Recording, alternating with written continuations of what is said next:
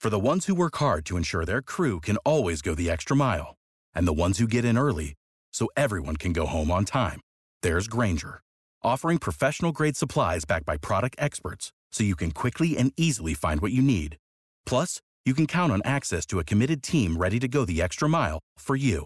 Call, clickgranger.com, or just stop by. Granger, for the ones who get it done. What's the easiest choice you can make? Window instead of middle seat? Picking a vendor who sends a great gift basket? Outsourcing business tasks you hate? What about selling with Shopify?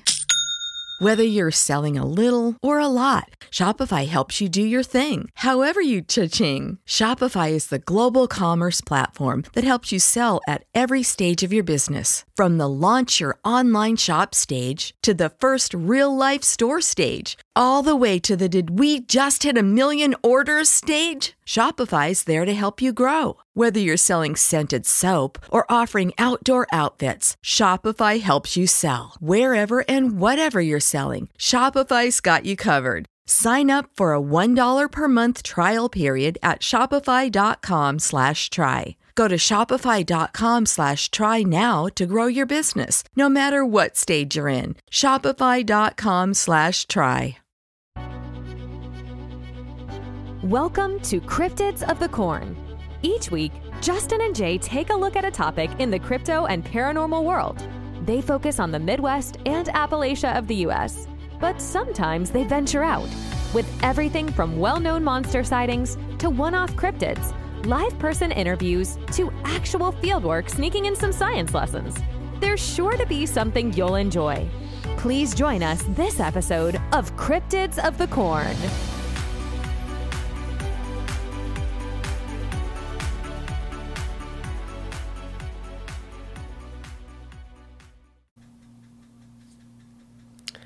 Hello, hello, welcome back. I'm the mysterious Justin. Oh, Ooh, and I'm the spooky Jay. Oh, I should have went with slimy Ooh, slimy. for today's cryptid. Ah, Mucus covered. yeah. It helps me breathe. No one would know what you're talking about. It's okay. I know what I'm talking about. I know. It makes me happy. That's true. It's true. Uh, Mm-hmm. The mucus covered Justin is here. uh, this week we're doing um, a giant salamander hidden in the Trinity Alps of California, but we'll get more of that here in a second. Uh, credit for this research goes to uh, mysteriousuniverse.org. Uh, good website. It's uh, very helpful because they wrote this out very nice to help us kind of get through it and kind of pick notes and stuff. So basically, in the U.S., we're, we're going to get into all these species. The U.S. and China has several, or the U.S. and Asia. Are we about to jump into some real deep salamander speak? Oh yeah, it's going to be. I it's- can't It's a wait. heck of a ride. All right. All right. I like this already. A lot of our viewers say they really like the sciency episodes. Yeah. Oh, This is a very sciency episode. Okay. But no, so there are giant salamanders on two continents currently. Uh, there were more, and at one point, giant salamanders ruled the earth. Define what makes it giant. Modern day giant salamanders range from anywhere from three feet to six feet. Okay. Prehistoric giant salamanders, which would have been, I don't know the name of the period anymore. I, I just crack up though because I can I can ask you a very specific question and Justin goes into this mode where it's it's like he's reading it from a textbook. Because it's photographic memory. But that textbook's in his head, and he just draws up the excerpt, reads it word for word, and then we move on. and then we move on. But no, um, stuff like uh, Diplococcus and stuff like that were giant salamanders of the olden days. Really? Mm-hmm. Is that the dinosaur? No. What am I thinking of? I'm thinking There of is- Diplodocus. Yeah. There are a couple. Diplo is there's a lot of dinosaurs that start with Diplo. Yeah. Okay. Okay. Uh, that's the boomerang-headed salamander. The you di- played Ark. Yeah, I have. Yeah, that's the one they use as an oxygen tank. Yeah. Yeah, that's okay. a giant salamander. Big Okay. boomerang head. Yeah, I know exactly what you're talking Uh, there's others. I'm trying to think of the really big one now. I can't think of its, its actual scientific name, but they topped out about 18 feet long. about. Oh wow. They were the largest land carnivore for a long time. Salamanders? Mm. There's even a couple marine species. So wait, they were carnivores? Oh yeah, So they only they're ate- still Mm-hmm. carnivores. they only eat meat or flesh? Huh. Okay. Other animals. Well, yeah. That, Salamanders are actually pretty good predators. Uh, they just are really small now, gotcha. Okay. mostly. And oxalotls are not very good predators, are they? Uh, they're pets. Okay, okay, That's like saying your domestic pug isn't a very good predator. okay. uh, the wait, wild oxalots were a big difference than modern day oxalotls. Okay, I don't know. Uh, Yeah, because they didn't glow yellow and glow under black light Right? in the wild. yeah. Uh, it's like yeah, it's just like saying, man, my pug really can't catch those squirrels. yeah, he can't, can he? You're not built for that anymore. He can't really breathe. it's true. but yeah. So I'm gonna. I guess we're just gonna dive right into it. This is gonna be, I think, a pretty chunky episode. Okay. Uh, so before we get into it, I guess another tangent. This is one of the cryptids that I actually had the opposite problem of that I normally do. So normally you find these really cool cryptids that are kind of one-off things we want to talk about, and we start looking into them, and there's just nothing. I, there's two paragraphs here, and it's the same paragraph on every page you research about Yeah. them. This is the opposite. I thought I was gonna run into that. Like uh, last night, I was doing my scripts and stuff. I was like, ah, you know, I'll research it just to see. But I didn't. I already had it written off in my head. It wasn't going to be a very good one. Mm-hmm. And it, every there was a lot there. People have looked for this thing. Like there was Yeah. actual expeditions we're going to get into. Uh, a lot of eyewitnesses. Like it, it's it's a really neat one. People looked for, this animal, as in uh, like we just talked about the ivory bill woodpecker Right. Yeah. Yeah. Yeah. like there's there was a group this was a longer ago than that but there was a group that actually went out for a university expedition to look for these creatures um, there's a couple candidates we're going to talk about that could be this creature and at the end i have a special surprise for everyone that just came out on thursday i believe is when this uh, thing uh, we're going to talk about was released so this is right off the presses May 2022. like it, it's it's a very cool thing.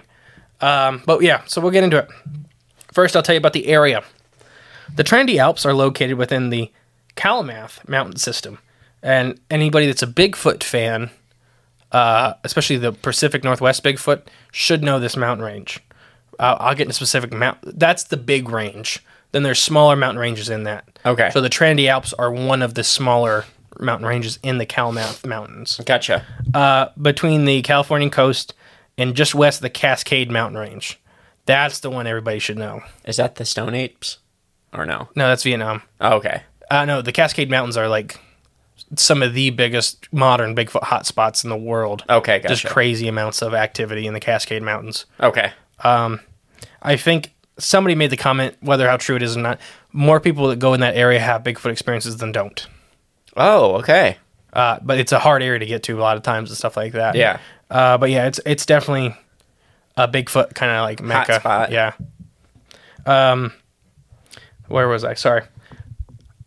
The surrounding uh, surrounding the Trinity Alps is a uh, vast wilderness area, uh, which is known as the Trinity Alps Wilderness. Uh, there is three national forests covering a staggering five hundred and seventeen thousand acres That's a big swath of land. making it the second largest uh, designated wilderness area in California, which there's a lot of them. So that's I was is gonna say. impressive. It's a big state, and Right. there's a lot of wilderness.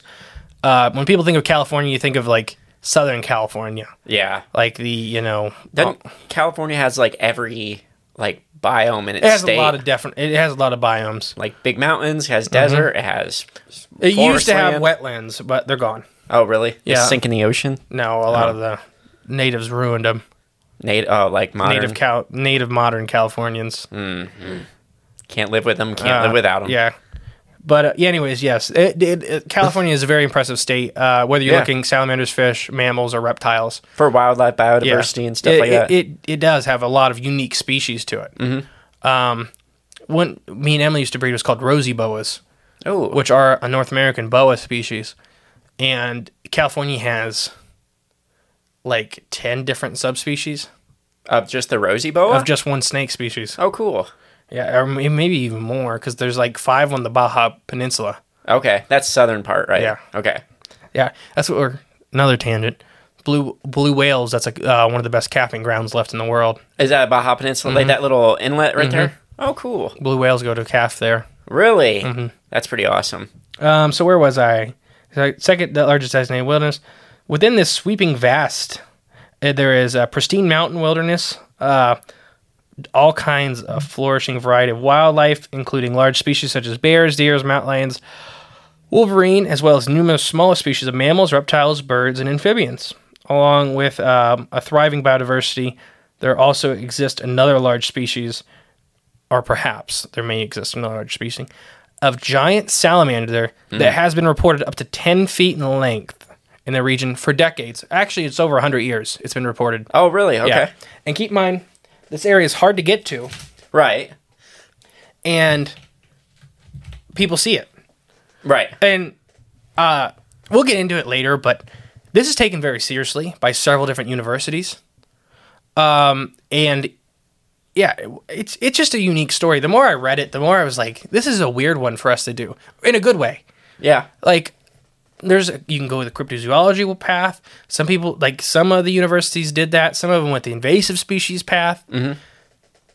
So if well, we- we'll get into it, but if it was an invasive species, somebody'd have to carry it up a mountain.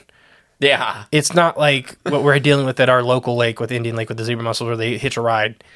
That you'd have to carry a giant salamander Up to this up area. a mountain, Yeah. and it's not easy. So you're almost imagining it wasn't invasive. It was just No. there. Mm-hmm. like uh, we'll talk about the giant Japanese salamander later, but that's the size of a small seal. Okay. That's pretty big. Yeah. Is it a And they carnivore? Hmm. got a heck of a bite, yes.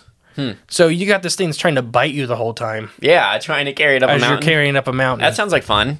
it's a s- big slimy seal. Yeah. That's doesn't uh, sound easy. All right. So let's get into it. Uh, basically, there you have a, in this article they have a little explanation of what cryptozoology is.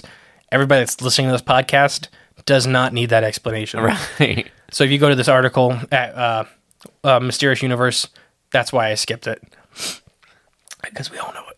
Yeah. yeah. We're already privy to that information. So the uh, the modern mystery of the Trinity Alps giant salamander started back in the 1920s when a hunter of the name of Franklin L. Griffith was out hunting deer in the remote area near the head of the New River when he came across a rather bizarre sight. At the bottom of the lake, he reported seeing five enormous salamanders. Um, He described them as ranging in size from two to three meters, so five to nine feet long. The, uh, the fascinated hunter went through, or went went about trying to catch one of these strange creatures uh, with a hook and line, and allegedly was successful. So I'm gonna pause right there before I continue. Is it easy to catch salamander with Yes. hook and line? Okay. I've done it a lot on Okay. accident. Yeah. Uh, not hellbenders, which we'll, we're going to get into what a hellbender is. Mud puppies, though, which are probably the sixth biggest true salamander in the U.S. Okay. There are bigger amphibians in the U.S., but not true salamanders. But yeah, they're probably the f- no, they're probably the fourth biggest. Okay. Um, so they get rather large. They get a, like a foot or two long. And that's what you've caught. Yeah, we catch them ice fishing a lot. Oh, okay. Cool. Uh, they will run at baits. really? Uh, They are actual predators. Like it's weird to think about most people. Like well, you've seen my dumpy salamanders. Right. Yeah. No, wild salamanders are actually adept predators. They see food and they go for it. Go for it. Yeah. Uh, most of the time, mud puppies go back alive. They're pretty tough. Hmm. So yeah, I did want to say that that him seeing one walking up to it and throwing food in front of it and it going and biting it is not out of the Shocking question at all. Yeah. I would believe it. Can you eat salamanders like that? Can you eat mud puppies? Uh, remind me about that later, Okay. because no, Okay. for reasons. um, but the massive creature uh, proved to be. Oh, sorry, this writing's really telling.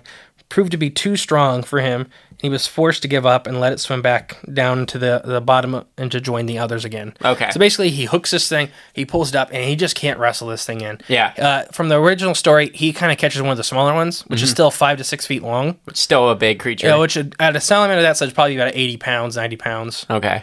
because it's a lot of tail. Are there? I was gonna say, are their legs and extremities strong, like to pull or? Yeah, they're, swim they're away? not they're not weak animals. Yeah. uh, they swim more like a crocodile, so their legs aren't very strong, but their body mass is. Yeah. Okay. so they can wiggle. Yep. it's like holding a big snake, a big slimy snake. Uh, so yeah, so he gave up. um, yeah, so the frustrated Griffith would uh, leave the scene empty-handed, but would never forget about what he saw that day. It was with this story that a long, weird history of the giant salamander sightings in the Trinity Alps region would begin, with numerous eyewitness accounts continuing and all uh, similarly describing a very large salamander ranging from 5 to 10 feet in length with a black brown or dark brown to black coloration. These sightings would turn um, would turn in oh sorry Would in turn, there you Oh, go. sorry. In turn, my dyslexia. Yeah, I was realized flipping that. The, was Yeah. flipping the would in turn launch various expeditions into the Trinity Alps wilderness area to try to find these uh, endemic monsters. One of the first serious attempts to find a specimen in the Trinity's Alps giant of, of the Trinity's Alps giant salamander was by a biologist named Thomas L. Rogers. Rogers, I'd say. Rogers? Yeah. So before I go on, Yeah. a lot of names in this. A lot of people you can actually look up. Which is awesome. Yeah, which is that's what when I started reading this last night, I'm like, that's so weird. like it's that you can actually like we, we've talked about it with a couple other stories we've done uh, mainly like the beast of Cheribasco that you to- could actually see look up things about it physical evidence. like that- I could type in you can type in this guy and look up what university he's with and you know he's a department biologist and stuff like that um, but yeah so uh, Rogers uh, inspired by the uh, 1920s Griffith account uh, and scattered sightings that have been made since then so it doesn't give me a date of when Rogers went looking. But yeah, Rogers would end up uh, monitoring a total of four, s- or yeah, m- uh, mounting a total of four separate expeditions into the Trinity Alps over a year to sc- uh, to score the region of any signs of such a beast. Roger was unable to flip page, locate n- eh, or neither the specimen nor any evidence of them.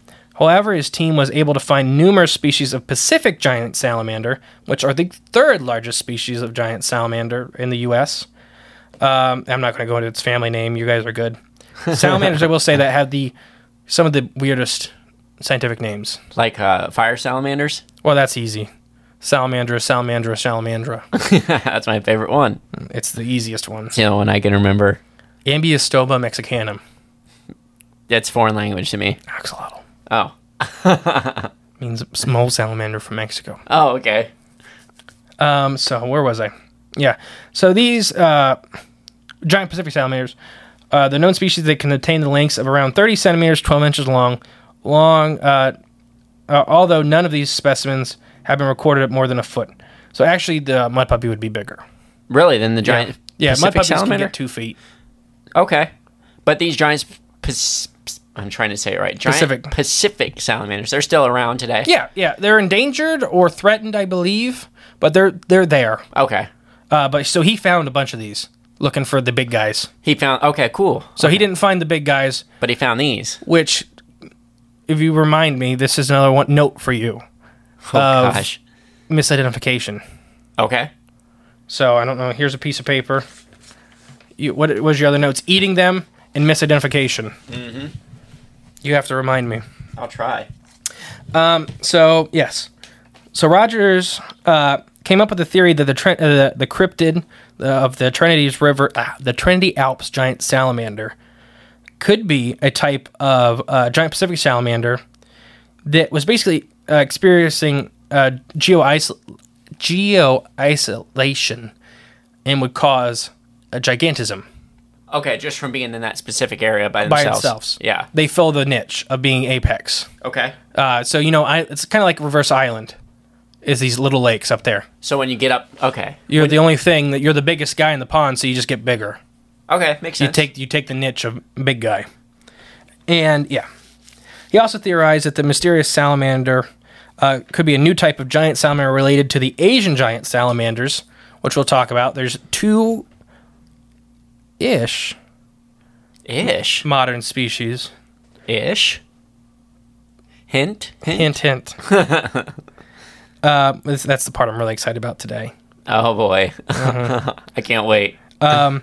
These, tre- these creatures uh, inhabit streams and rivers of Japan and China. These get truly massive. Okay. So, what have we talked about? Five to 10 feet for this guy that's being seen in the Trinity Alps. Yes. So, we're going to talk about some links that make that not out of question. Okay. Um, the giant Japanese salamander can reach sizes of about 4.7 feet in length, where the Chinese giant salamander can reach 5.9 feet, is what the biggest of each species we found. Five point nine feet or five point nine meters. Feet. Feet. Okay. Five point nine meters would be like Fifteen. a or great white shark. Twenty feet. Yeah, I know. Well, I don't know. Just making sure. uh, But yeah, so I have a little story for you about the world record Japanese giant salamander. Okay. I think I may have told you this story. Maybe let's start going. I'll let you know if you have. so or not.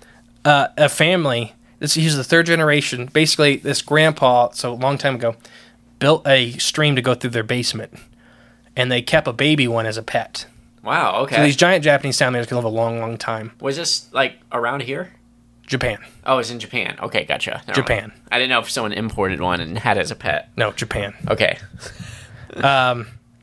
so these japanese giant salamanders this f- grandpa had a young one he built a stream for it so it had fresh water it's basically their their basement was like a pond with a freshwater stream running through it Sweet. uh, they're about two and a half foot of water.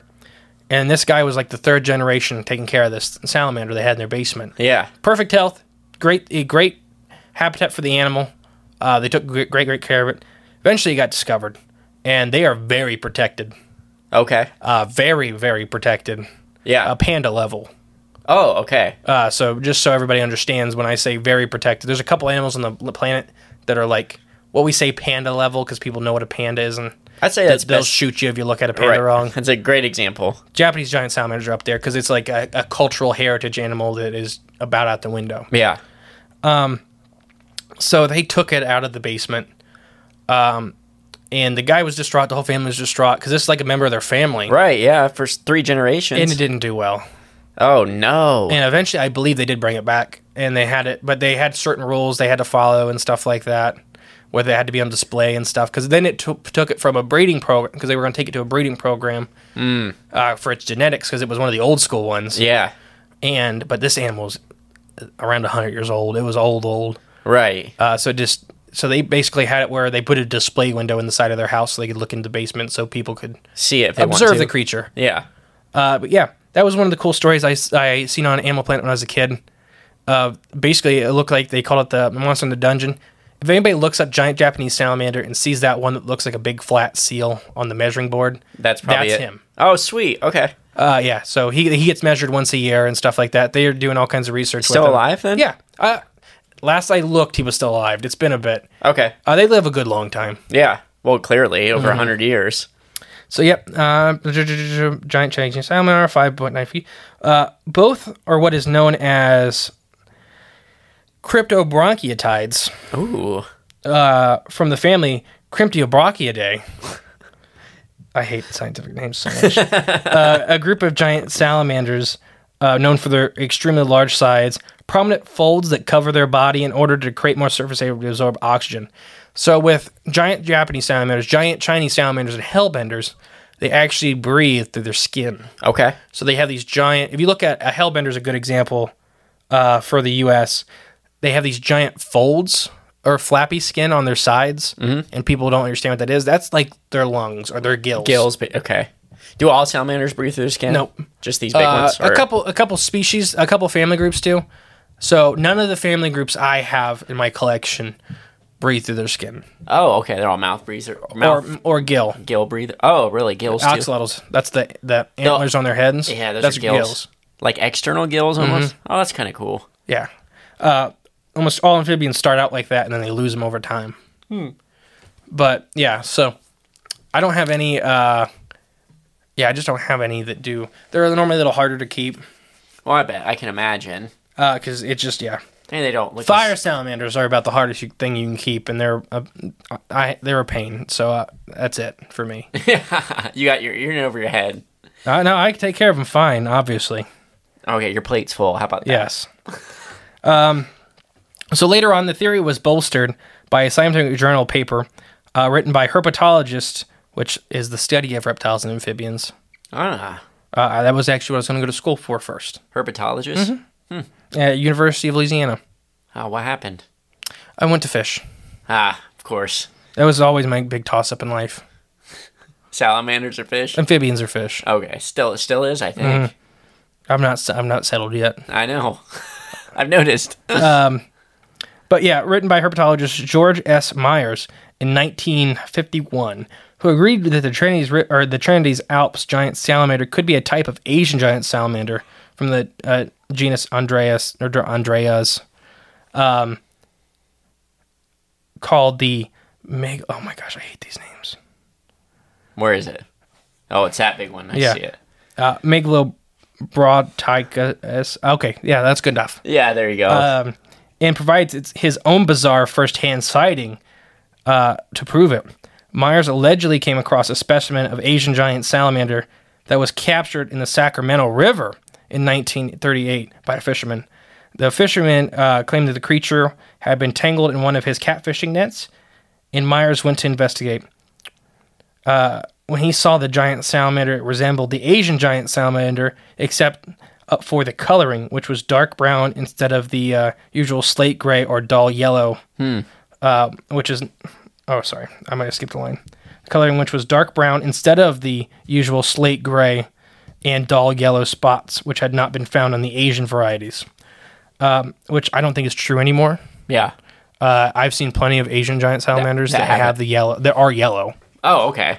but they were really critically endangered for a long. They still are, so they may have just not had the color variants. It's just slowly coming back, or Mm-hmm. Keep in mind this is 39, 1939. right? Yeah. Myers allo- was allowed to examine the specimen up close. He wrote of the discovery the animal was a fine Asian salamander in perfect condition. It was between 25 and 30 inches in length. The source of the specimen is, of course, unknown. Its strange coloration even suggests a possibility of native uh, Californian giant salamander Ah, which would uh, not be surprising, or would not be surprising, but no other captures have been reported.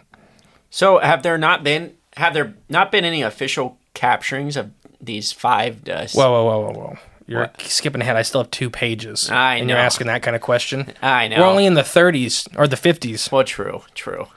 We still got a long time, but no. So salamanders are good hiders. Yeah, Always have been, always will be. I didn't know that until uh, you showed me how to find them mm-hmm. a couple weeks ago. Yeah, and th- they're everywhere. yeah, I found that out too. you pull a brick out of your house, there's 15 salamanders shoved in that hole. Uh, but no, for example, the reticulated siren, which is an amphibian, not a true salamander, Okay, uh, is a three foot long, purple polka dotted. They have giant fuzzy gills like oxalis, but huge. where is this? In Florida. Wow, Guess when it was just first discovered? 1952. 1920s. Okay, it's close. Wasn't seen till 2016. really. So had they seen it in the 20s and then haven't seen it since 2016, 100 years later. Yeah. Holy crap! So, What's this called again? a reticulated siren. A reticulated siren. I've had dwarf sirens. okay. and I've had uh, what else have I had? I think I've only had dwarf sirens. What's reticulated mean? just a different color, different Okay. different species? Like a reticulated python? Yeah, kind of. It's it's that broken up pattern on their back. Okay. Um, it just it's just uh, they look like they're big purple things. They look like Barney. That's weird. Uh, but yeah, They look like Barney. so giant salamanders. And that is in Florida. That is an area that is studied constantly, Extensively. and now we're talking about a mountain system that doesn't get a lot of visitors. Right, yeah. So just for everybody at home. So back to the Myers story. Uh, it is not known what happened to the specimen after that. Uh, a few years after Myers published his report, an animal handler by the name of Vern Harden reported seeing a dozen giant salamanders in the remote Herbert Lake of the Trinity Alps, uh, which he described as being up to eight feet in length. Harden, who claimed to have uh, hooked one on the line, but just as it happened with Griffith in the 1920s, uh, the monstrous salamander proved just too big for him to deal with by himself. And I could agree. I've dealt with mud puppies, and they're hard, and they're two foot long. yeah. So imagine um, a five footer. Yeah. Um, where was I at? Especially trying to wrangle it in if you got no help. Yeah. Uh, this report was heard by none other than the man uh, the lake was named after, uh, which is, oh gosh, Something I'm putting Father Herbert. yeah, I was gonna say Herbert. Uh, yeah, he's uh, a priest or a, a father. Wait, that's a priest, right? I would think so, yeah. Okay. Um, who was also an avid explorer and naturalist, which is a th- weird thing. A lot of those priests and monks are naturalists. Mm-hmm. Like um, the the modern father of genetics was a was a Catholic monk. Yeah, I remember you saying that. Yeah, and he experimented with uh, bean plants. That's right. Didn't he like um uh crossbreed them and stuff like that? Yeah. And he, the Punnett squares is what he figured out. Yeah, I got the different variants of flower, like yeah. So yeah, just interesting little things. Okay, now I gotta find where I was. Father Herbert, avid explorer, naturalist. Uh, Herbert was first highly skeptical of the reports of giant salamanders in the Trinity Alps, but upon analyzing other similar sightings in the region, he had change of heart and started to think that there might be something to these stories. In fact, Herbert eventually became so convinced that there could be a giant salamander in the Trinity Alps region, he put together several expeditions in search of them, along with his brother, uh, Captain John D. Herbert. Between the years of 1958 and 1959, Herbert later claimed to have seen the creatures himself during uh, his excursions and, have, and has actually established their existence. But since no evidence has been put forward to support these claims, it is unknown just what they found. Hmm. And in fact, there have been some who doubt the expeditions ever took place in the first place. Oh wow. Yep. Why why would anyone doubt there being a potentially a giant salamander? Salamanders cause a lot of problems for a lot of people. like Uh, they're incredibly endangered, and they end up stopping a lot of stuff from being built. okay, so things like that. Okay, but not like the individual person. Now, i- you know, in, industry does not like salamanders. Yeah, a corporation, industry. Yeah, but this is not an area with industry. It's just a uh, a lot of people at this time. So if you wanted to get down to that, uh, he could be trying to make a name for himself as a naturalist Okay, and saying that he found this giant cryptic species of salamander. so there's potential for that there. I see. Yeah, so that would be an accusing. Uh, it's the same, biologists do it all the time, yeah, uh, especially in the older days. Not as much now because we have photo cameras on our phones and stuff Right, like that. right. Because it's like, why didn't you take a specimen photo? right, exactly. uh, like we had to take specimen photos when I did this kind of work. We had to do specimen photos of common species because people wouldn't believe us. yeah. So before th- before it was more like word of mouth and what they had and written a, in their a notes. Mm-hmm. written description and stuff like that, and a specimen in a jar, that oh okay. That or makes uh, sense. you know, a piece of a specimen, Right, yep. Or you know, something, Mm-hmm. some tangible evidence. um, so the Trendy's Alps Lakes is our next part. Okay. Nevertheless, the tale of Herbert's uh, expeditions in search of the Trinity's River, or the I keep saying river, Trinity's Alps, because there is a river. Okay, gotcha. Trinity's River is where all the alligator gar are in Texas. It's their last strong suit. So it's a little bit different area. Yeah. but it's in my head. Every time Trinity, you say river after it because that's where we go gar fishing. Oh, okay. So Burn in your brain. It's, It's, yes. Mm-hmm. force a habit more than anything. so everybody at home, that's why I keep saying Trinity River. We're the mountains, California. Uh, so Herbert's expedition in search of the Trinity's Alps giant salamander was so intriguing, uh, it caught the attention of legendary oil uh, tycoon and millionaire and cryptid hunter Tom Slick.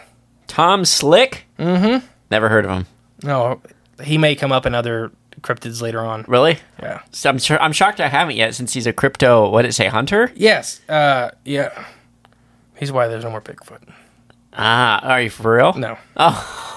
Uh, but yes. Like what do he do? he did go look for Bigfoot and Yeti. That's the guy that funded the the, the big Yeti expedition. Okay. Uh, he has funded a lot of cryptid research. He funded a big Bigfoot expedition too that fell apart because the researchers couldn't get along. Oh, okay. I'm gonna take his note or his name down because that's a Tom Slick, yeah, it's something to look into. in Okay, the so future Tom for Slick, myself. who had scored the wilds of the world searching for cryptids such as Bigfoot and Yeti, Slick was fascinated with the stories of the Trinity's Alps giant salamander, especially the accounts given by Herbert. Uh, and so in the, uh, the 1960s, he took some people who had been working in the Pacific Northwest on an expedition to find Bigfoot and try to locate the specimen of the serious giant salamander. So basically, he took his Bigfoot team that wasn't really working as a Bigfoot team Yeah. and he was kind of mad at him. I'm going to be real honest, so I might spoil the story a little bit for when we do this. Okay. Uh, but it's definitely a story worth to talk about again. Yeah. he put a ton of money up, and he had a ton of money. So don't get me wrong, he didn't hurt, and He had money to spend on it. yeah, but they kind of were infighting and stuff like that.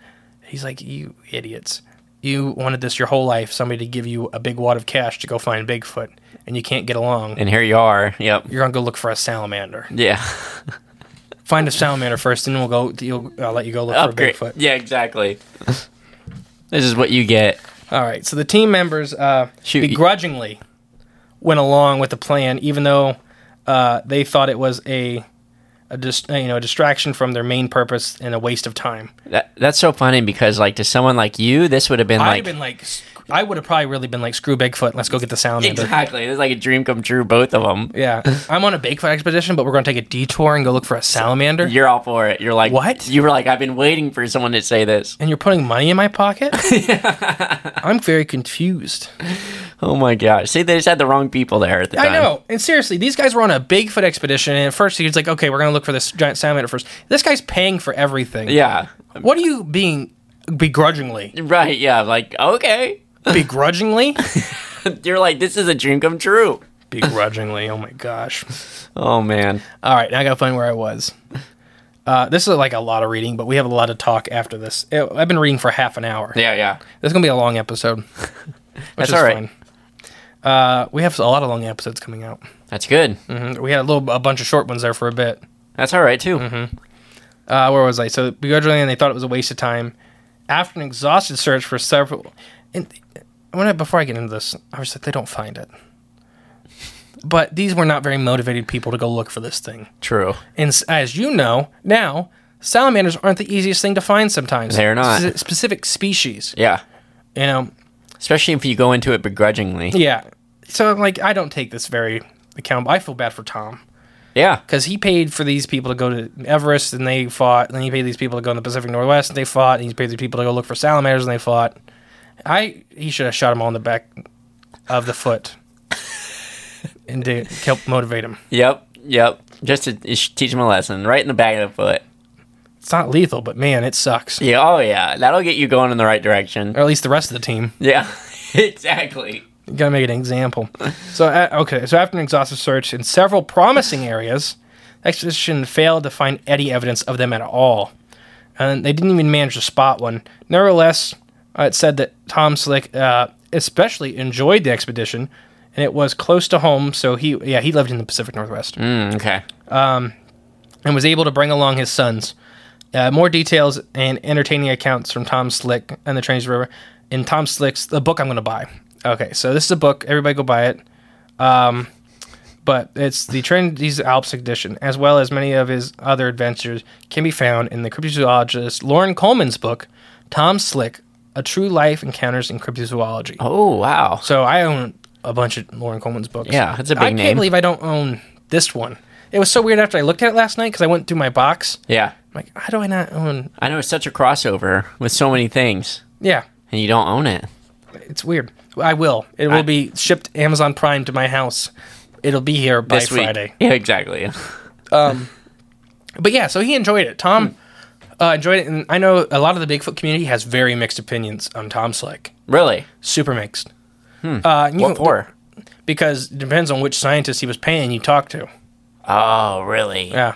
Okay. Whether he was just doing it to do it as a PR stunt, whether he really enjoyed it, whether he was believed, whether it was just Hmm. so okay. So it's almost other people's accounts of him. yeah. Tom, as far as I know, keep in mind he's been dead a while. Oh, he's dead I'm pretty sure. I may not. He may not be. I don't or know. deceased. He's gone. Emily's not here to point and look Research, up yeah. stuff. Um, but as far as I know, he was very. uh, He was the only millionaire like uh, Bigelow did with Skinwalker Ranch. right. Yeah. actually took money and paid scientists to do the work. Okay. That, that's that's significant in this field. Whether he, what his motives were or not, he did. And as far as a lot of the documentaries talk about it go with the Bigfoot expedition, is they couldn't get along, okay. and we see that in modern day Bigfoot, like real hardcore Bigfoot researchers. Oh, I looked it up. Tom Slick is has been dead for a while. What he died in the eighties? Sixties, it's saying. He died right after this. It must be. At least maybe this is a different one, but it's looking like this is him. I have a little more about Tom Slick. Okay, go on. Uh, so in September of 1960, so apparently if he died in the 60s, Oh wait, and maybe this must, maybe this is not him. okay. Tom Slick, oil tycoon, cryptid hunter. Type that in. Wait, never mind. This is him. And this is the Tom Slick that during the fifties he turned his attention to expeditions to investigate Loch Ness monster and the Yeti Bigfoot, and the Trinity Alps giant salamander. So yeah, this is him. He died in 1962. Oh, so this is two years before he died. Wow. Okay. So he was up to the end looking for these stuff. Yeah. So in nineteen or in September of 1960, the same year that Tom Slick had gone off searching for the uh, for the salamander, three zoology professors, Robert C. Stebbins of the University of California, Berkeley, Tom Rogers of S- uh, Seco State College, and Nathan Cohen of oh my gosh, I hate these Med- Medistos Junior College. So we have three college professors, three dif- different colleges. One's Berkeley Oh, okay. among, or yeah, mounted their own expeditions in search of the creature. Uh, this was not Tom Rogers' first uh, foley into the Trinity's Alps in search of giant salamanders, as he had already made several unsuccessful expeditions to find them in 1948, um, and was the very same for Thomas L. Rogers, uh, who had connected the or yeah had, had formed the theory that these are uh, an oversized um, giant Pacific salamander. Okay. Is this is this where you wanted me to bring up your misidentification possibly or not yet? Not yet.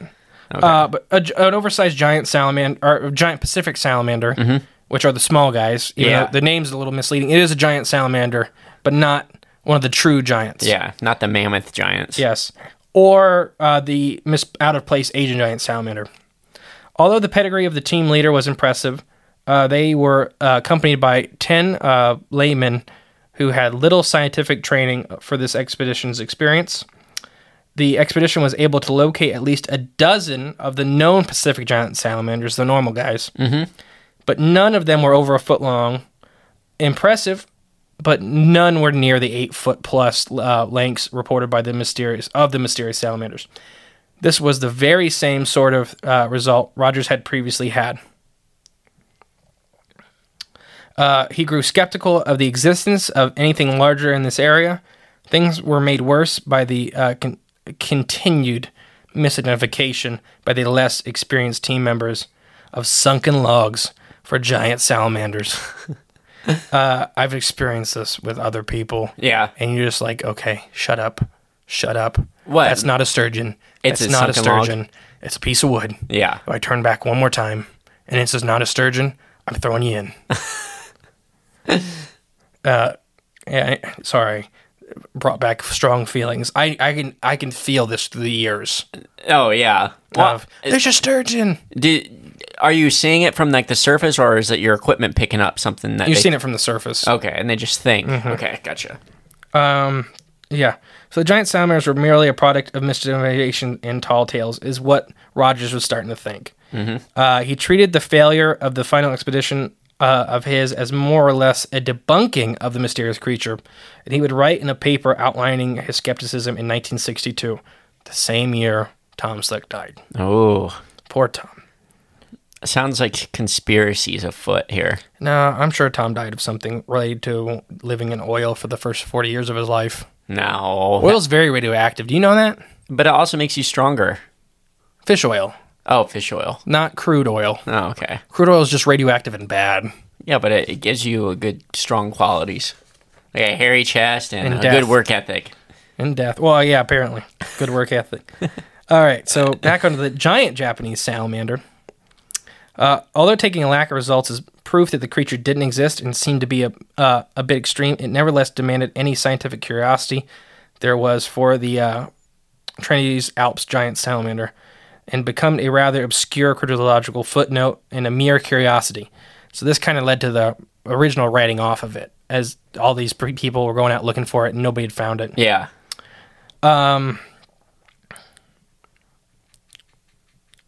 sorry, one of the last major mainstream expeditions undertaken f- to find the Trinity's Alps giant salamander was by a Japanese American writer and researcher of Native American legends named Kyle Miz- Mizuzunge. I'm sorry, Kyle. Yeah, It's close Kyle M. How does you get the first name Kyle? I was- that's why I was laughing. You say Kyle, um, I'm like, uh oh. A lot of Z's and G's. Yeah. Uh, and so he takes place in 1997. Uh, Kyle monitored. I'm sorry, I'm going by Kyle, not his last name. That's fine.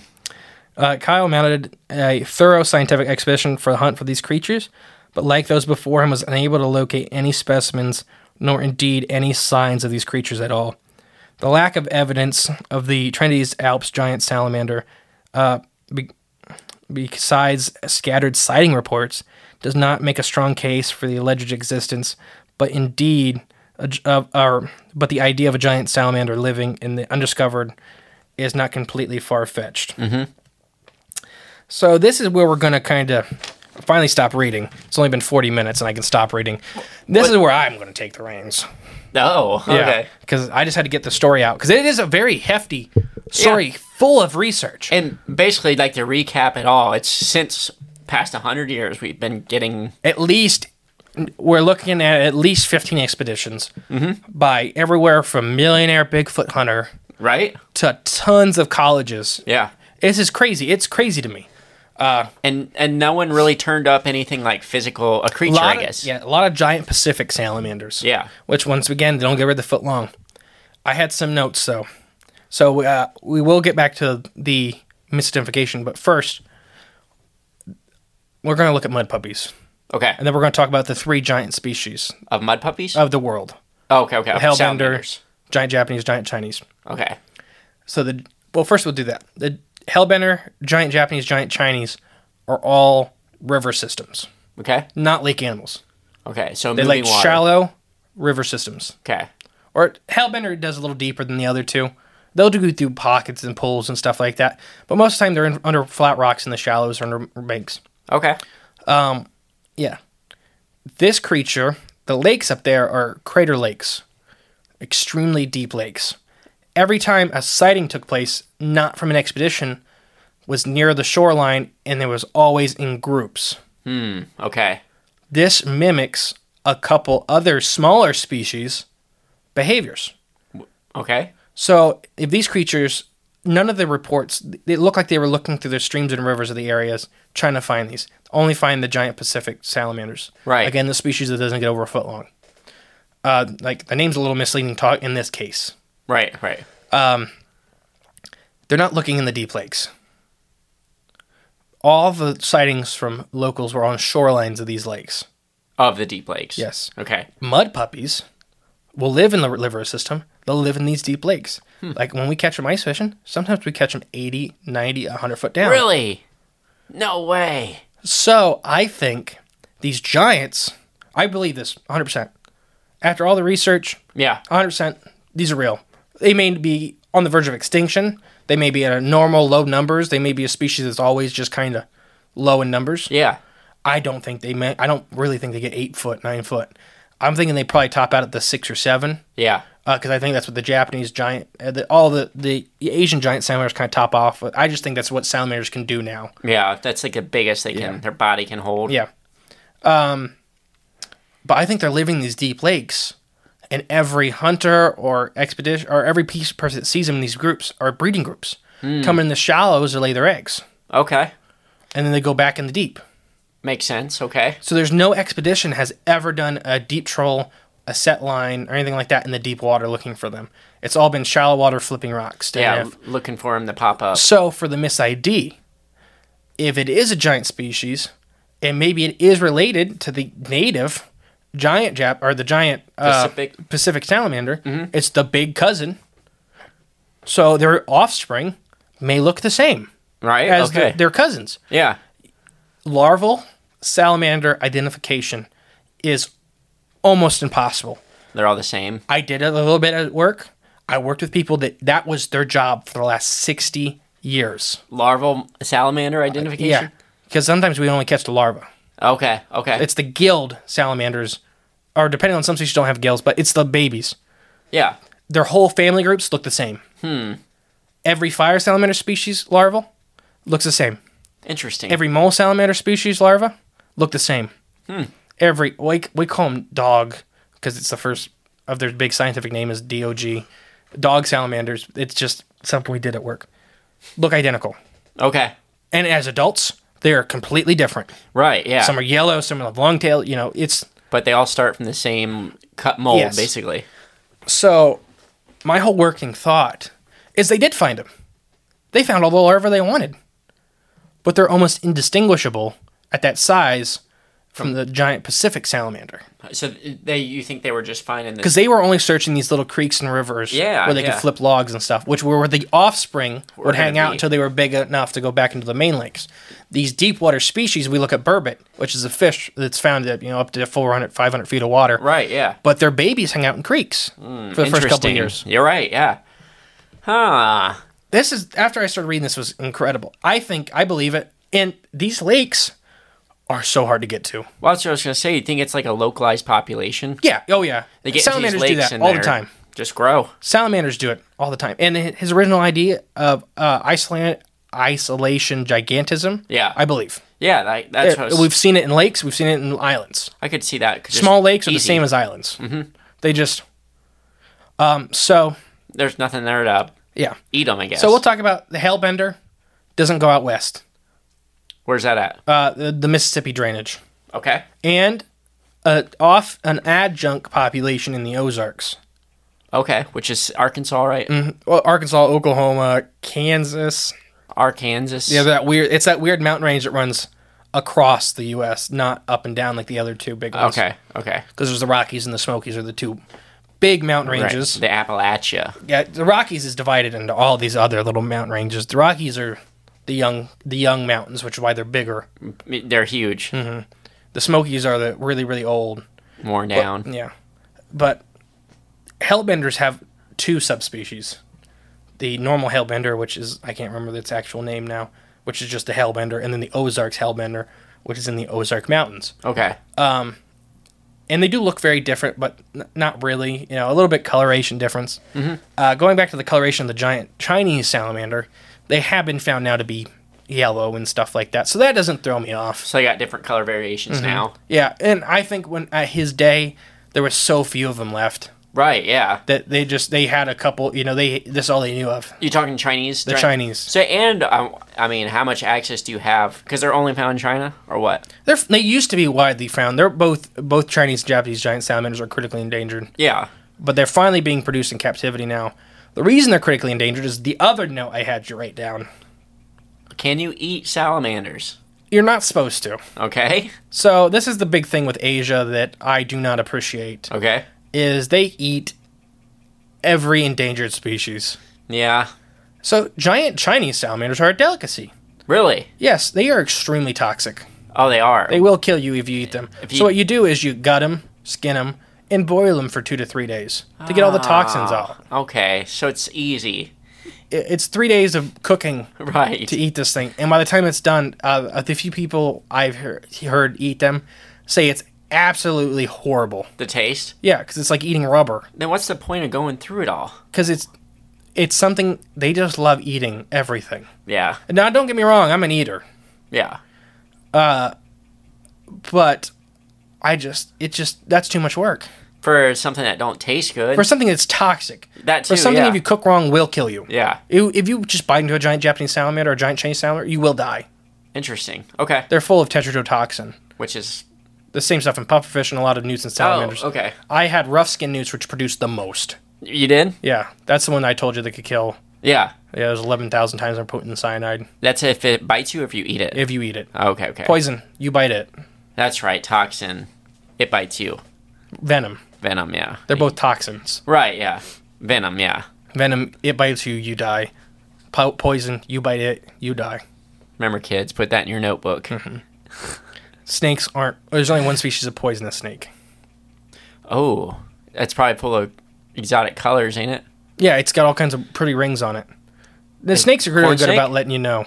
No, but that's a mimicker. Okay. So, and I, I already brought it up once, is that people say all the time, well, how I've seen this when I was reading a lot, like last night. How could it possibly be that there is a you know, hidden species that's up to six or seven feet long, or ten feet if you want to believe they count fully? Right. How how can you hide it? Well, I already gave you the uh, reticulated siren as an example of an animal that gets three feet long, but in a heavily researched area. And it hasn't been seen in a hundred years. Yeah. A hundred year. It avoided clips. capture, and then they caught like three of them, and then they haven't caught any more. That's crazy. I'm gonna They're see these. Probably a breeding trio is Yeah. what it was, oh, nice. and they all ran into the same net Yeah. because they Oh, did this wow. little chase thing, Okay. and that's the only reason they caught it, all three of them at one time. That's interesting. Like little aliens. But the first time it was caught, they called the guy just like the fa- uh, the father was it Father Herbert? Yeah. Father Herbert. They called you know they said he was making it up. Question. Yeah. The same thing happened when the first guy ho- caught the only reticulated siren and released it Yeah. because they're like, oh, you made it up just to be for credit, Right. Yeah. and he Man. didn't. He just It was there. Mm-hmm.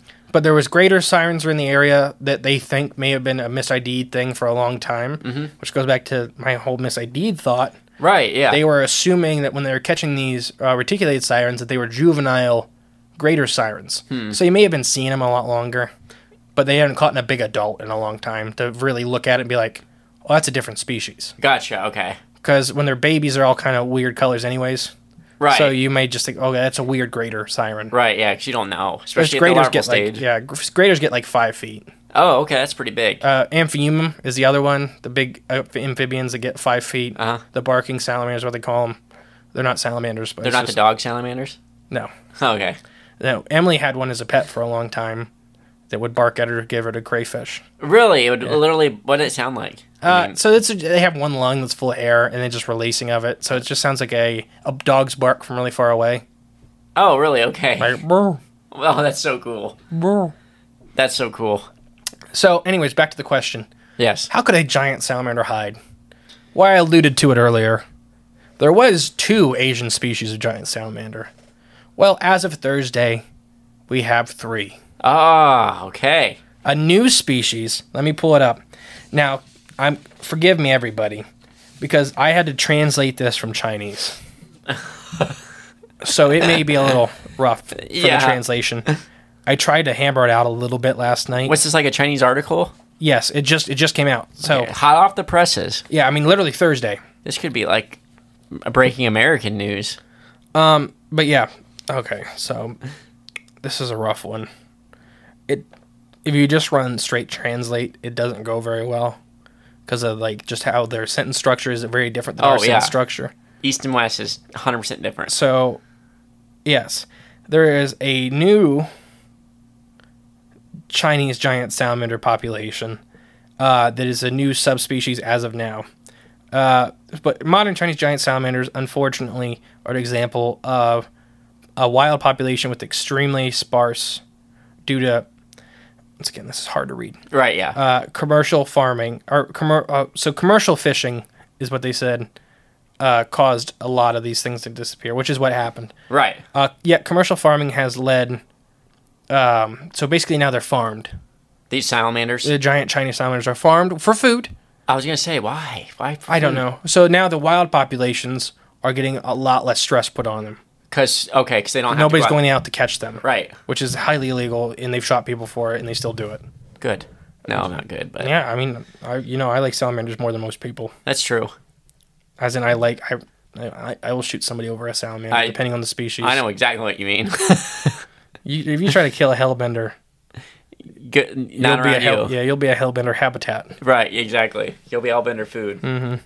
Uh, so Shoot him in the back of the foot. the giant Japanese salamander before this, they think, was hybridizing with another species Okay. due to lack of mates. Mm-hmm. Because they started getting what we kind of talked about weird color variants. Which makes sense. so I'm trying to get to where uh, conservation measures based off the one species in the past 100 years have had little effect, but it's starting to come back. The extreme scarcity of wild populations data makes current conservation opportunities difficult. It's just hard to find them anymore. They're so sparse, and we're trying to get enough of them to breed. Uh, based on comprehensive scientific investigation, and the paper reports of the wild populations of giant Chinese or uh, giant salamanders found in Julie Julie Ling Sane National Nature Reserve in Jingzi.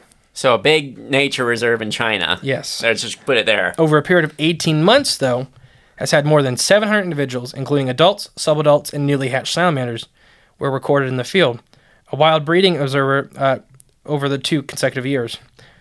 Genome level, specific genome. That's, it's just a way to test. I'm not going to read the whole big word. Okay. It's just A genome test. Yeah. Basically, it's a new species. completely. Yeah, and of Andrea Salamander. So it's not a hybrid of like two. Nope, they thought it was, And it's not. they did genome tests. It's not. wow. Okay. Cool. It's its own species, and it has its own scientific name. Uh, and Andreas uh, Jing. It's named after the city. okay. Okay. It's named after the city, So it's another Chinese salamander. and it's the first pure population of a new Andreas ever discovered in modern history. That's awesome. Um, 2022. But yeah, so I'm not going to read the whole rest of this article because it's horrible. Uh, but they, they are very, very excited. 700 individuals in one area is insane. That's a- I was gonna They say were that's worried there a was lot. less than 2,000 left in China, Yeah.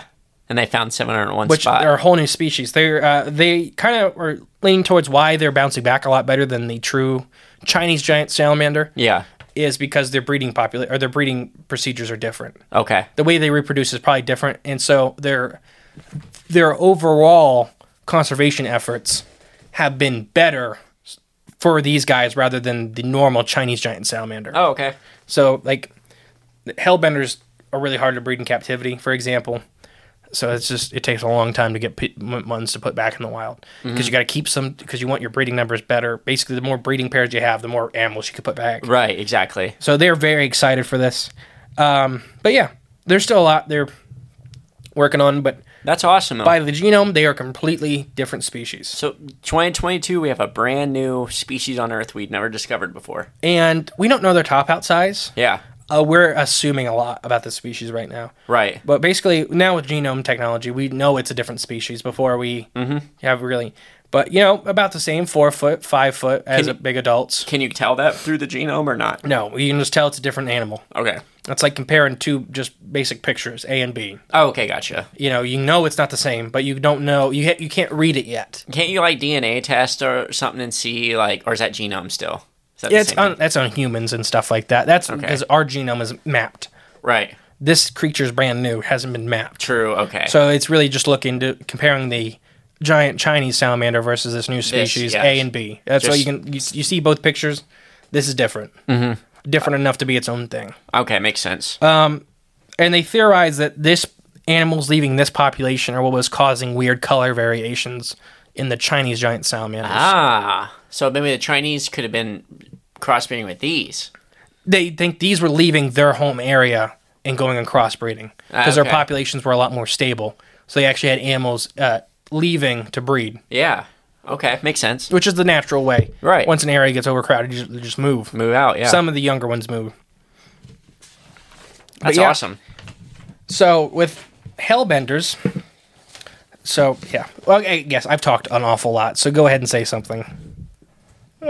Sorry, excuse me. I mean, this has been a a learning episode. Let- Let's call it that. Let's chalk It's this up to very science. heavy. Man. I mean, there's not much for me to say on these ones, but I like these are the ones I like listening to. I, This was in the. Sorry, go on. I was just say it pieces together like it just puts together little things you're not really thinking of. At least the everyday person all the time. It was. You like to use the word synchronicity. Yeah. Because literally, I was writing the script last night. I did not know about the giant, uh, the new species discovered, until one of my friends posted about it to one of our salamander pages. Oh, salamander pages. Mm-hmm. One of her salamander pages. That's hilarious to me. I have like 13 I'm on. No, I believe it. I've, I'm I'm one of the three successful breeders of true SSS. That's other. Oh, the salamander, Mm-hmm. salamander, salamander. Yep. That.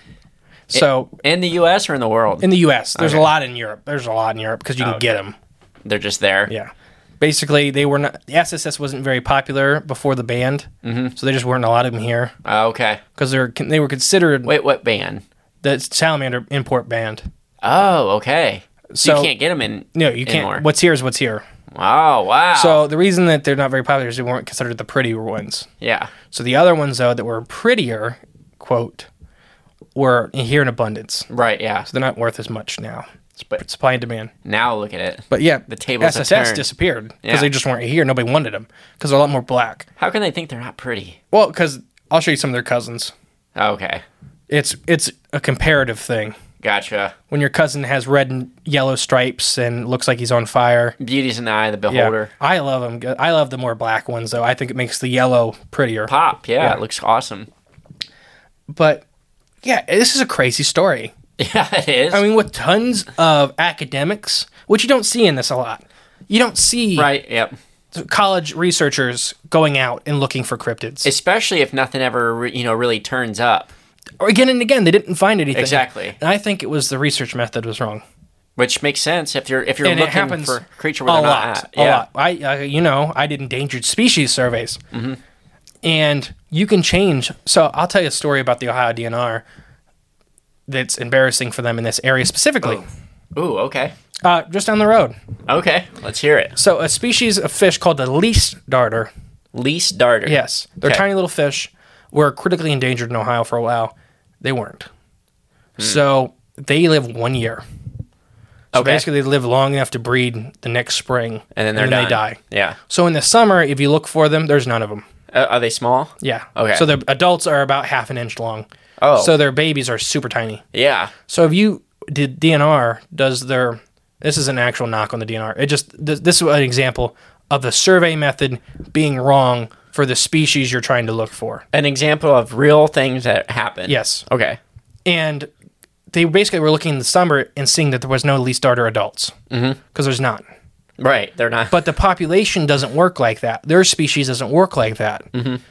So if you once they DNR kind of realized that, they did research in the fall, found they are everywhere in Northwest Ohio. Yeah. they are not endangered Uh, At all. Yeah, they got they they were one of the few species that went off of being. I think they were endangered. They may have been threatened, and then they went all the way down to common so because it in just reality, they never were. right. It's just an example of the research method being incorrect for a certain species. Yep. But the rest of the species in the system, it was fine for. Right. Yep. So yeah, that was a thing that happened here. Least starters, I believe, I think it was endangered. It may have been threatened. Uh, that's just how my mind works. I know they were protected. Okay. Enough to be on a list. Yeah, yep, they were on a list for sure, and then they went down to being common. Right. And it just because it's just an example. Like with this, I think the research method was wrong, Yeah. which happens Could- all the time. Exactly. All the time when we're looking for stuff like in American eels and stuff like that, certain species need very, very certain uh, research methods to find them. And a lot of species don't. A lot of species, the general research will be fine for them. Mm-hmm. So it's just hard to kind of pick. Well, most research methods, I think, are kind of blanket research methods. Yes, that's the that's yeah. It depends on what you're looking for. And if you're, unless you're targeting something very specific that, that you already know how it acts, that's a whole different story. But when you don't even know how something acts, how I do know you, in uh, Minnesota they did uh, sturgeon surveys with gill nets, and but the gill nets weren't touching the bottom, so they didn't catch any sturgeon. Right. So they're probably, oh, So- they're not even here. That's kind of they realized what they were doing and they fixed it. But Yeah. They're like, oh, we're not. get- They know there's sturgeon there. They're seeing them on the fish finder and not catching them. And they're Yeah. like, why? Oh, because the net's not touching the bottom. They don't leave the bottom. It's like trying to test uh, how much gas is, like what kind of gas is in a room with a butterfly net. You know, it's just wrong. Exactly. But you know, you guys gotta. It's one of those things where they knew how to look for giant or Pacific giant salamanders, and they found them. and they but they didn't. That's the research method they looked Right. They in their head, and I get the I get the thought process because we still do it today. Mm-hmm. It has not changed. Yeah. uh, I was on an American Eel survey that was wrong, and we knew it was wrong after we started doing it. But it, what we, you have to finish the survey out because Right, you can't yeah. change it during anyways, Midstream can't change horses in midstream. But uh, No they, pun. they found the giant Pacific salamanders. Right. they found a lot of them. Mm-hmm. Uh, and I think they probably did find the Trinity's Alps giant salamanders, and I I really think they were finding larval versions. They happen to look just like their cousins. I'm assuming that they are not Andrea salamanders, which are the Asian giants. right. Yeah. and they're not hellbenders, which are the the eastern U.S. giants. Do you think they're mud puppies? Big mud. I don't pups? think they're mud puppies either. Okay. I just assuming, but I'm assuming common behavior because of common habitat. Right. Yeah. Uh, they have these access to these deep water cold lakes, which mud puppies have access to deep water cold lakes, and that's when mud puppies truly get their giantess form. Which is Just uh, a couple feet, you know, two feet Okay. and maybe a pound or two. They get fat. so. Do you think this could these could be like whole brand new uh, salamander species they Oh, yeah. found? Yeah, I think it's a new species. I Oh, Okay. think it's a cousin to Not the just- Pacific giant. Not one already existing that just grew huge because it had its own little space. Right. Yeah. I think. Yeah. So that'd be. I think it's its own Or, thing by like, by a long shot. I combi- think it's or been combo separated. both, yeah. I maybe? think it's been separated for a long enough time. Right. Yeah. Yeah. Yeah. Do I believe the ten feet? Do you believe the ten feet? We had a lot of reports of nine to ten feet. A lot of ports are five to six though too. Wh- Why not? I'm gonna say there's one out there that probably could have, just could. So I'm basing off of Hellbenders. The biggest Hellbender I think we have is four feet. Okay. Uh, Hellbenders not get as big as the Chinese and the Japanese, Okay. but they could. They just have had a l- hard time the last 150, 200 years. Yeah. So who's to say they don't get five feet long like they're the, the Asian? Counterparts. Yes. Yeah. I really think seven feet is probably their top out. Yeah. Mm-hmm. On all these species.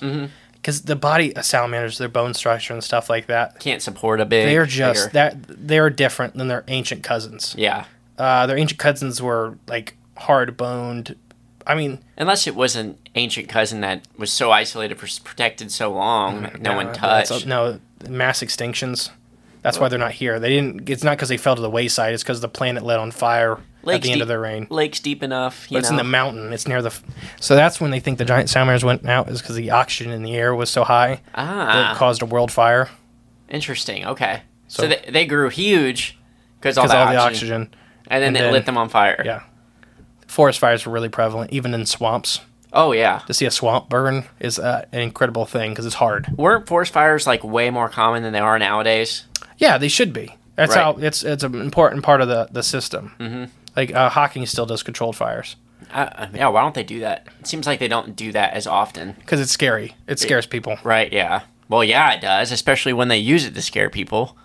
Well, I'm just talking about like when they do it in Hawking and stuff. Everybody's like, "Oh, we don't want a controlled fire and Right, stuff like yeah. that." Oh my- But they're like, "Well, this is for the ecosystem's health and stuff like that." Natives did it too. Yeah, everybody Controlled does it. burns, Every- yeah. uh, secretary birds light fields on fire. Oh, Secretary Birds. Mm-hmm. What's that? It's a little bird that grabs a stick from a man that's on fire, and then they light a field on fire to catch animals. Wow, smart bird. Birds are smart. But yeah, back to the salamander. Mm-hmm. Yeah. This is incredible to me because it's just one of these stories that has everything, like we kind of said already, everything from a millionaire big hunter Which is awesome. to college professors from Berkeley. yeah. Over a hundred years have gone and looked for this thing, with mixed results. Uh, I think did we say Tom Slick thought he'd seen one? Yeah, Uh, yeah. In Lauren Coleman's book, he's seen one. Yeah. Yeah. Yeah, he there's did. his account. So he had, I think that's why he gave up on it because he had his proof. He knew uh, they're probably in really low numbers and they're probably in these deep lakes. Yeah.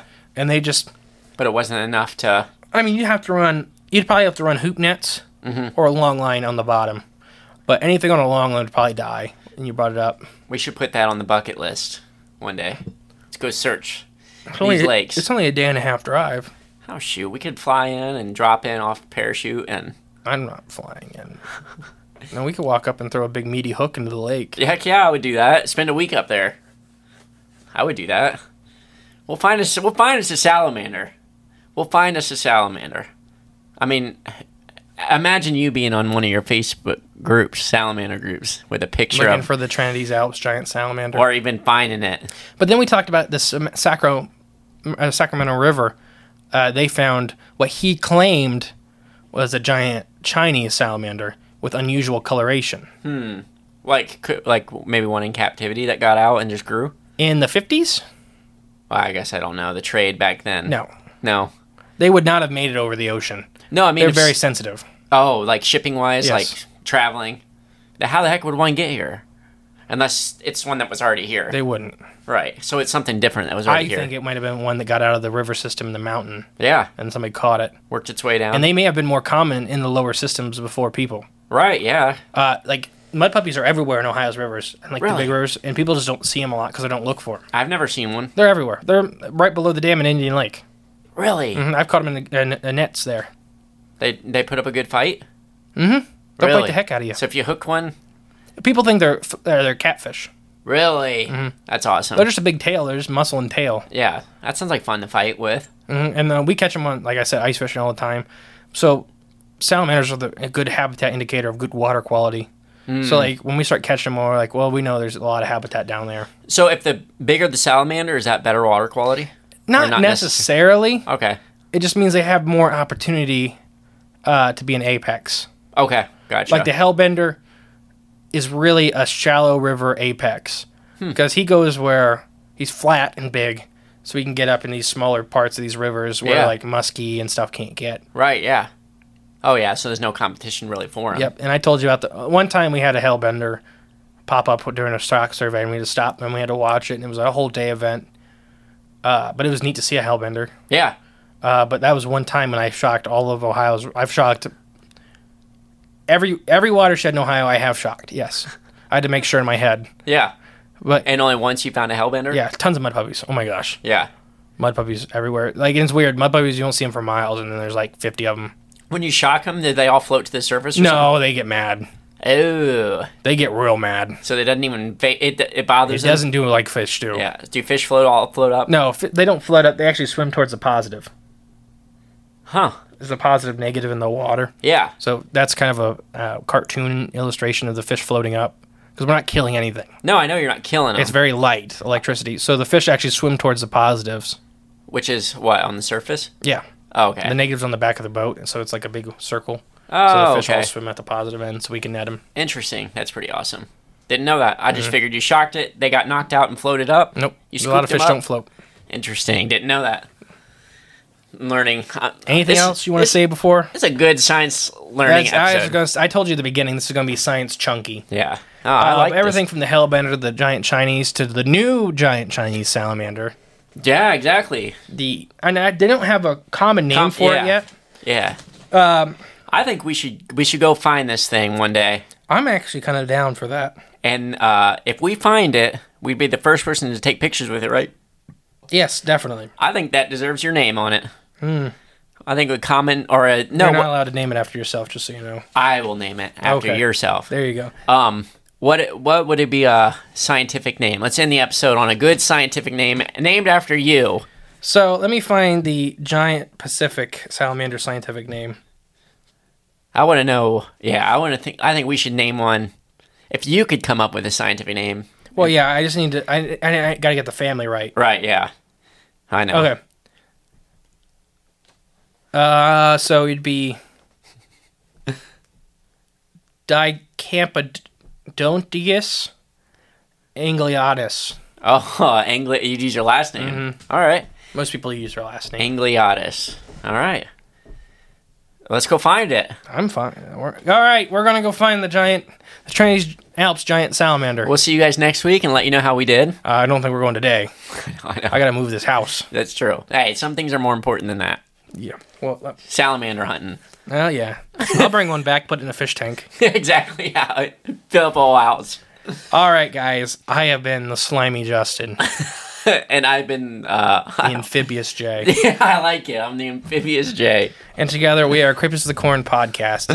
Uh, we went really far out for this one because of my obsessions. Yeah. There's corn there, I'm sure. There's corn. I think they'll feed off corn. I think they'll eat corn. There's a kernel of corn truth in there. All right, guys. We'll catch you next week with, I believe, we're going to go up to New England and look in the pine barrens for a new creature. I think that's what we're doing. We'll see how these come out in order. All if right. not, that's a hint for nothing. Yeah. All right, guys.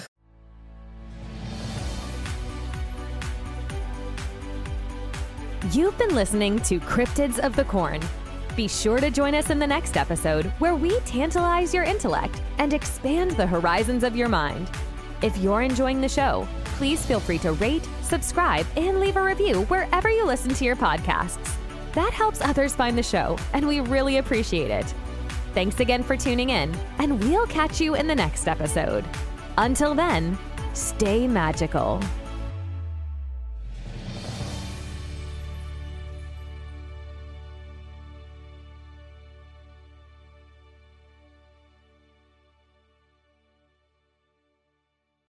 When you need mealtime inspiration, it's worth shopping Kroger, where you'll find over 30,000 mouthwatering choices that excite your inner foodie. And no matter what tasty choice you make, you'll enjoy our everyday low prices, plus extra ways to save, like digital coupons worth over $600 each week. You can also save up to $1 off per gallon at the pump with fuel points. More savings and more inspiring flavors make shopping Kroger worth it every time. Kroger, fresh for everyone. Fuel restrictions apply.